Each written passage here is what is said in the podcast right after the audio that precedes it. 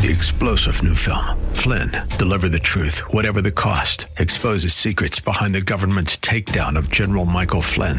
Flynn knew what the intel world had been up to. He ordered the first audit of the use of contractors. This set off alarm bells. He told the truth. He was the most dangerous person for Donald Trump to hire. They had to get rid of Flynn. Flynn, deliver the truth, whatever the cost. Available now. Watch it today. Go to salemnow.com. Salemnow.com. Today, we begin our last installment in our series, Divine Conditions for Revival. We're looking at steps to renewal. Next, here on Truth for Today. Join us.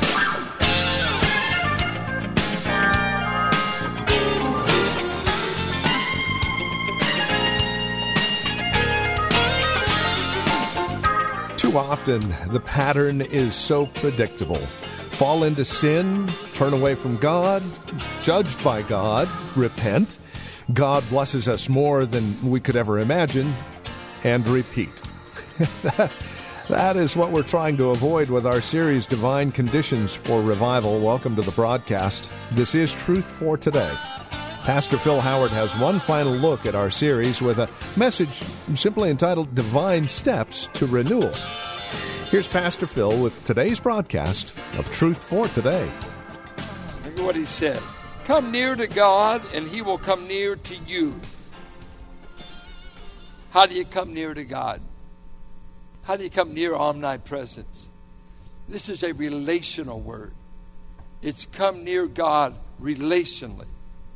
Um, it, it's the idea of you want his fellowship. So you make the effort to reach out to him. You know what your effort might be? Help. Help. I want you. I love what T- Tozer used to pray. I desire to desire you. I want to want you. That's the best I can do. But hear me. I've got a desire to desire you.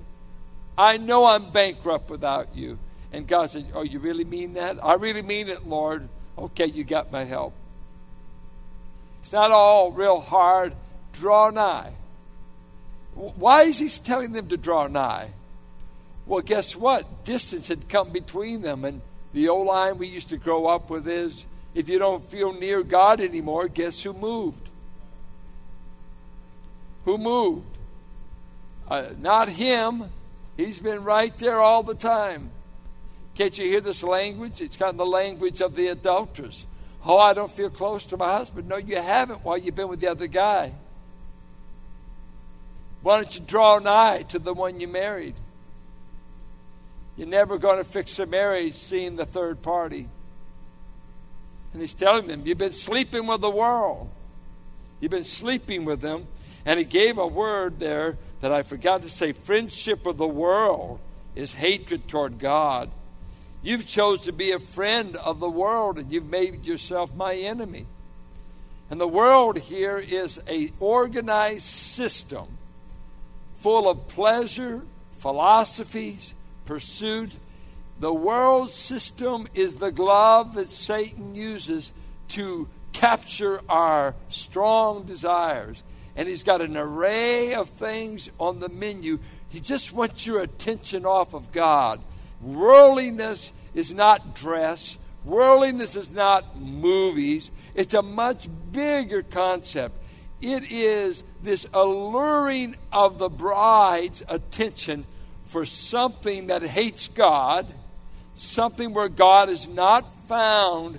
And God said, if you choose that, you're putting yourself in bed with another rival and you make yourself at enmity with me. Now he's telling them, if you really want me, come back to me. Draw nigh. Start turning your back on this rival that's made you and I lose fellowship. Turn your back on its pursuits, its philosophy, its pleasures, where I'm not wanted. It's a word none of us like, especially a crowd that doesn't even know what worldly means. It's the word, be holy as I'm holy. Come to love what I love. Come to pursue what I pursue. Come to find your pleasure in me. And I love what Piper says God's, he said, I'm a Christian hedonist because I have found out the only way I could have all the joy I was meant to have in life can only be found by plunging into the God of joy. I can't find joy apart from God. Everything's artificial that crashes, that doesn't last. I will pursue Him, and His great line is until you are satisfied with all that God is for us in Jesus. You are not having the pleasure God made you for. You want pleasure? You pour yourself into God and His Word and His Spirit. There are more pleasures as His right hand than you can find in anything in this world. He wants His people happy. He wants his people to overbound the, and flowing in love. And where do you get it? I need a little of the world. No, you need more of God. Because in God, there's a pleasure that is lasting. I know some Christians here, been Christians uh, over 60 years, and can't get enough of Jesus. I love it in my own wife. She's always telling me, You think I don't preach the Bible. You know, Carolyn tells me all the preach the Bible. I mean, honey, I do. Preach the Bible. Preach Christ. Preach the Word. I said, Well, honey, I do. I'm telling you to keep doing it. I can't get enough of Him. I get tired of your stories, but I don't get tired of Him. When I had this back surgery was so bad, I wanted to leave this place. I followed through the ministry. She said, God's either put you here or He hasn't.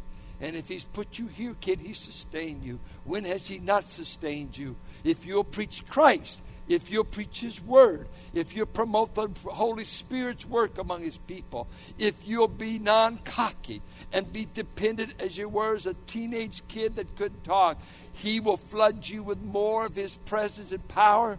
Quit worrying. Keep doing what He called you to do as a boy. Just keep doing it. There's more pleasures in God. You, you got to get over the fact that serving God is morbid. It's the most exciting thing you could ever do with your life. It's the most exciting thing. Pleasures, no abandonment, a loyal love. Answer your prayers as we are this morning. Joy unspeakable and full of glory. Oh, I'm telling you, you, you just haven't get caught up in his presence lately. You know, just get you a place to get alone with Him where you can yell, scream, cry, do whatever you. Oh, this God, don't tell me this God can't provide more pleasure than the artificial stimulant of Satan in this world. He gives a peace beyond anything else. I tell you, that woman at the well, she tried a lot of guys, and she's still thirsty. She's thirsty for a relationship. Jesus said, You need look no further. You, you, come, you came here looking for a little drink, and nobody in town wants to be caught dead with you. But there's a man here, and I put you in my itinerary. I told these men I must go through Samaria. You know why?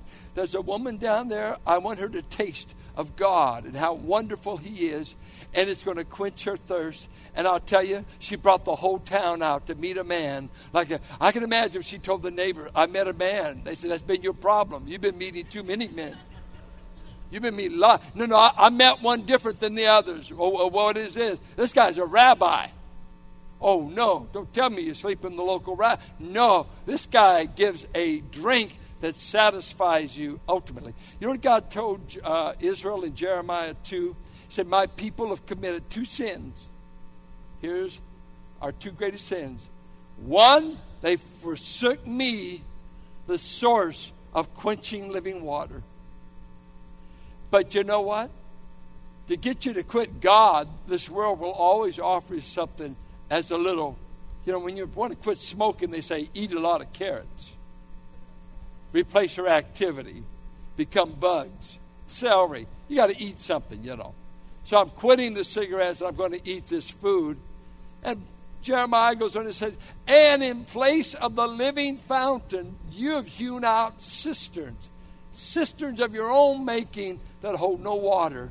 And the cisterns of the ancient Near East were little uh, clay things they developed on the roofs of their houses. They would make a little uh, uh, a sunken place in the roof if they could, and they they would catch rainwater and whatever moisture they could get. The only thing about it is the clay that they used in the sun was always cracking, always breaking, so the cisterns could hold no water. And they just run out. And they're always thirsty. He said, Israel, you forsook me, this abundant fountain of an undiminished supply, and you're over here digging out your own little cisterns to meet your needs. You insult me. You insult me when you say I'm not enough to fill a heart. Do you think there's enough in God to fill every corner of your heart? He can fill you so much that you thirst for nothing else because He thoroughly quenches. And He says, You've chose the world, so you've got to come back, submit, resist the devil, come back to my arms. And by the way, you're kind of like Gomer was in Hosea 3. You're dirty because you've been sleeping with the world. And to come back to my arms, you need to get cleaned up again. We're going to have a reunion, and I want you to worship. And he uses a ceremonial language wash your hands, but he really was pointing to the condition of the heart. Wash your hand, you sinners. You've been terrible sinners. Strong language. Purify your hearts, you double minded. How have they been double minded? They've been sleeping with the world and claiming to know God. Sleeping with the world, claim to know God. Uh, I think it's one of the toughest things when you become a Christian as a young person. Is uh, usually I, I don't. This may change, but usually a young person has to break the associations they have been running with. That was the hardest thing for me. I backslid over it because I didn't think I could break with all these guys I ran with at school, but they were the ones that always got me into sin. And so I couldn't pursue God uh, and run with them because I always caved in. So finally, I uh, I broke with them and became quite lonely. Quite frankly, I I, I just did. I wasn't the man on campus anymore. I didn't. Nobody wanted to run with me because I did. I was trying to break from all the things they got pleasure out of. So you pay a price, but ultimately God said, I'll give you houses and lands, brothers and sisters. Everything you give up for me, I'll give it back to you many times over. And we got to tell our young people that. It won't be all give up. There'll be a time of replenishment, of genuine friends and genuine blessing. So let's get clean. Let's confess our sin, we would say. Let's, let's uh, deal with our heart and then he goes into the language of mourning that the Jews knew about. Take your problem serious, grieve, uh, mourn, and wail. Now, the Jews knew what he was saying. You may not get that, this maybe seem too graphic, because they repented in sackcloth and ashes. This is serious, he's telling them. I want you to emotionally get involved of the horrendous state you've fallen in by going to the world, becoming a fighting church, pleasure loving, proud, you're in bad way. You need to pour everything about you, get right with God, get clean before God, and wail this condition. Mourn. Uh, how could I have left such a God? How could I have treated him so bad? And then he says, Humble yourselves before the Lord, and he will lift you up. And that's just what he said in verse 6. Now, he gives a little excursus here in 11 and 12 that it is an amazing thing when you're bad off with God how much you can't stand your brothers. A wrong adjustment to the Father will always make you fight with his kids. Christians are not perfect people, uh, we're just people uh, the love of God in our heart makes us forbear, uh, forgive, a lot of things. But when sin is working in a church, intolerance for each other just grows. And what we replace love with is a judgmental spirit. We got everybody figured out. You see, when you're right with God, you're too busy trying to figure you out. Why aren't you praying? Why aren't you doing right? You know, you're in the mirror of God's Word, and He just keeps showing you, you need to wash yourself. You need to work on you. But when I uh, get away from God, I notice my cynicism and my criticism increases as I get away from Him. But when I get towards Him, He replenishes the love in me that's able to overlook or work with that one with the fault because I've just went to God about the same fault. and God's been helping me deal with it so you have some sympathy, understanding. But when you're not right with God, I'm telling you, this fighting's easy. Watch what he said. Brothers, do not slander one another. The word slander is devil. Don't do the devil's work. Anyone who speaks against his brother or judges him speaks against the law and judges it. When you judge the law, you are not keeping it, but sitting in judgment on it. There is only one lawgiver and judge, the one who is able to save and destroy. But you, who are you to judge your neighbor? Now, please know, we know what is sin. We can know that by the Word of God. This is an idea of being um, judging maybe their liberty, judging their motives. Uh, I mean, this is undue critical spirit of them. That's what he's saying. And um, it, it, it's not a fellowship. It's not a fellowship. It's a quarrel. And, um, you know, Pastor Rich told me this morning that if you don't have divine favor, if God is not blessing a ministry, did you know that in one week we could be in such a quarrel with each other, you'd be amazed at what we could do to each other? In a week, you can't believe. If God's not keeping us and giving unity of purpose and unity of the love of God, it's amazing when it gets in our hands how we can destroy each other. And that that brother or sister you look to for help, support, understanding, now is going to be the first to point their finger at you and says, You are bad. Or I can hardly stand you anyway. Uh, terrible thing when that takes over and you know you're in sin and you know you've gone away from God. I, I don't know how to say you can never be in love with God and not love the people he redeemed. You cannot love God in First John. If you want the verses, see me after this meeting. You cannot love a God you've not seen if you can't love a brother whom you do see. They just go together. And so, you know what this church ought to be known for? They, they are uh, overwhelmingly in love with God.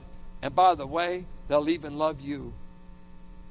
It's the overflow of the relationship. Then he goes on. Now, listen to me. This final thing.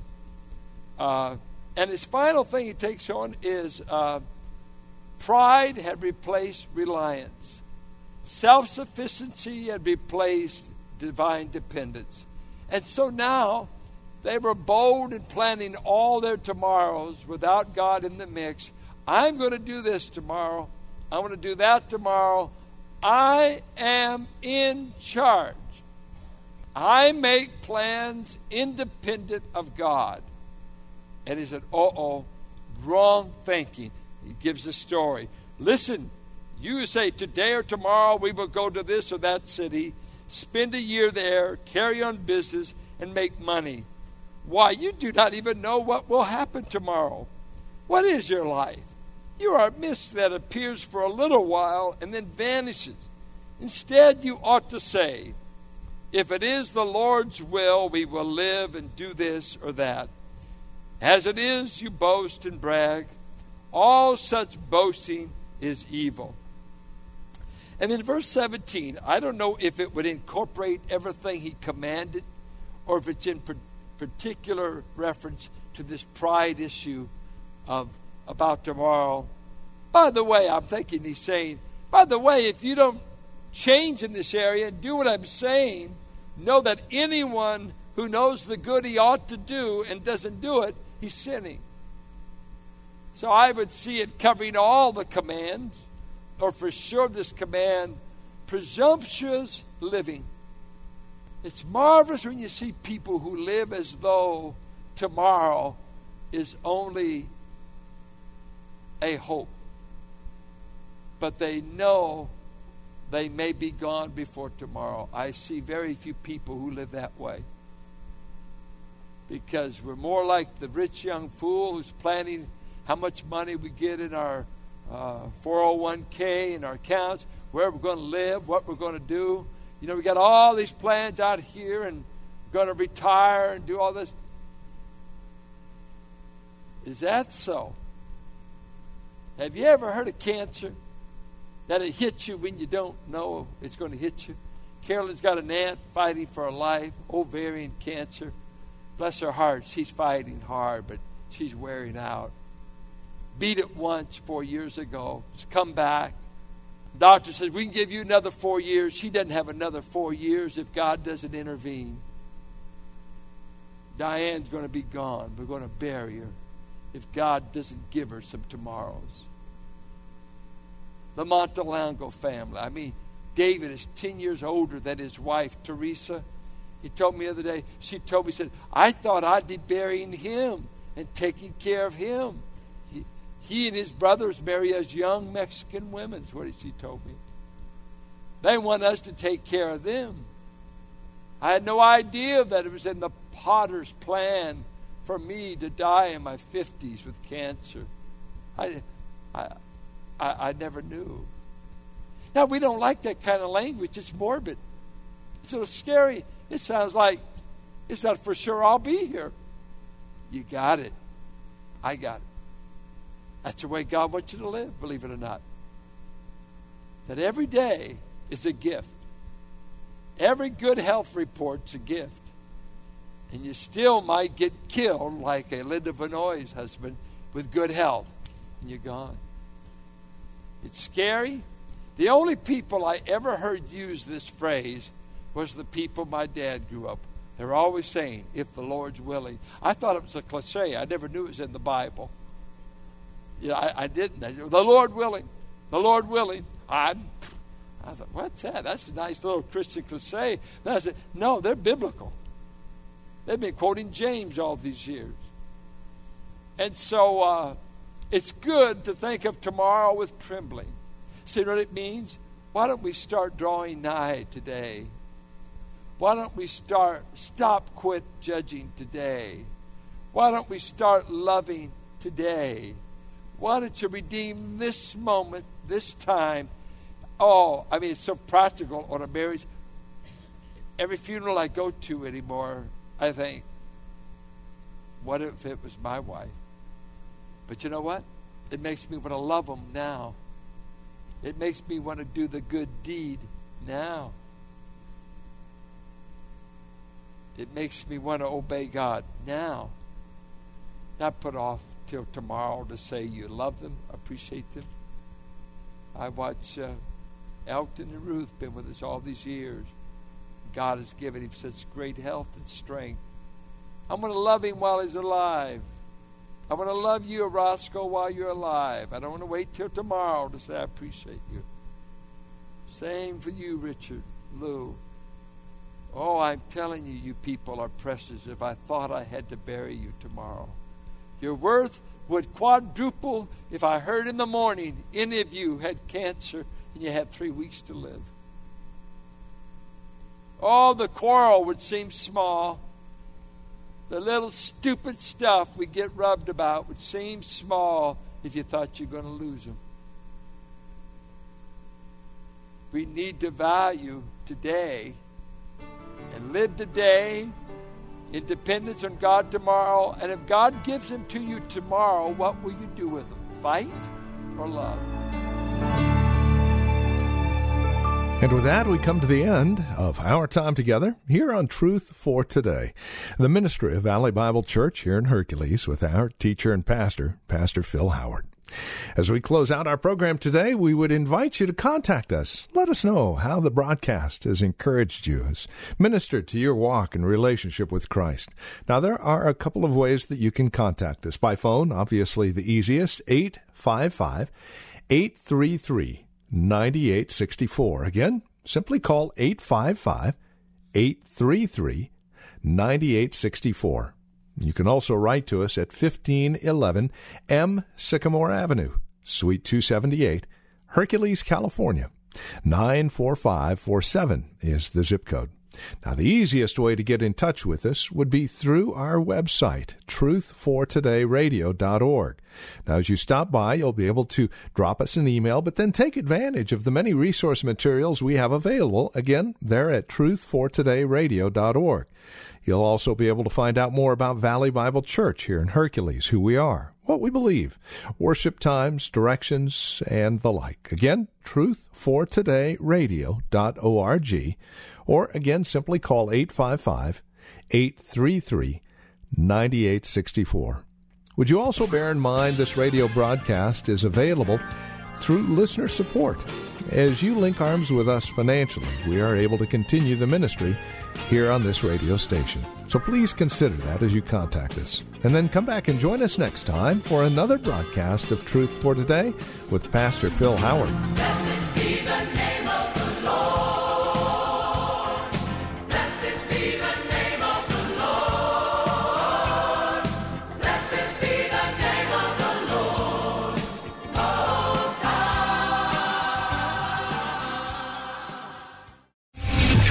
General Michael J. Flynn, head of the Pentagon Intelligence Agency, knew all the government's dirty secrets. He was one of the most respected generals in the military. Flynn knew what the intel world had been up to. He understood its funding. He ordered the first audit of the use of contractors. This set off alarm bells. The explosive new documentary, Flynn, Deliver the Truth, Whatever the Cost, uncovers the facts behind this scandal. Flynn told the truth. He was the most dangerous person for Donald Trump to hire. I find out the worst enemy that I'm going to face in my life is right here in America. They took my assessment and they wanted me to change it. And I was like, I'm not changing it. They had to get rid of Flynn. With in depth interviews, archival footage, and never before seen personal records of the man behind the headlines. I just felt like I was drowning. Flynn, deliver the truth, whatever the cost. Available now. Watch it today. Go to salemnow.com. Salemnow.com.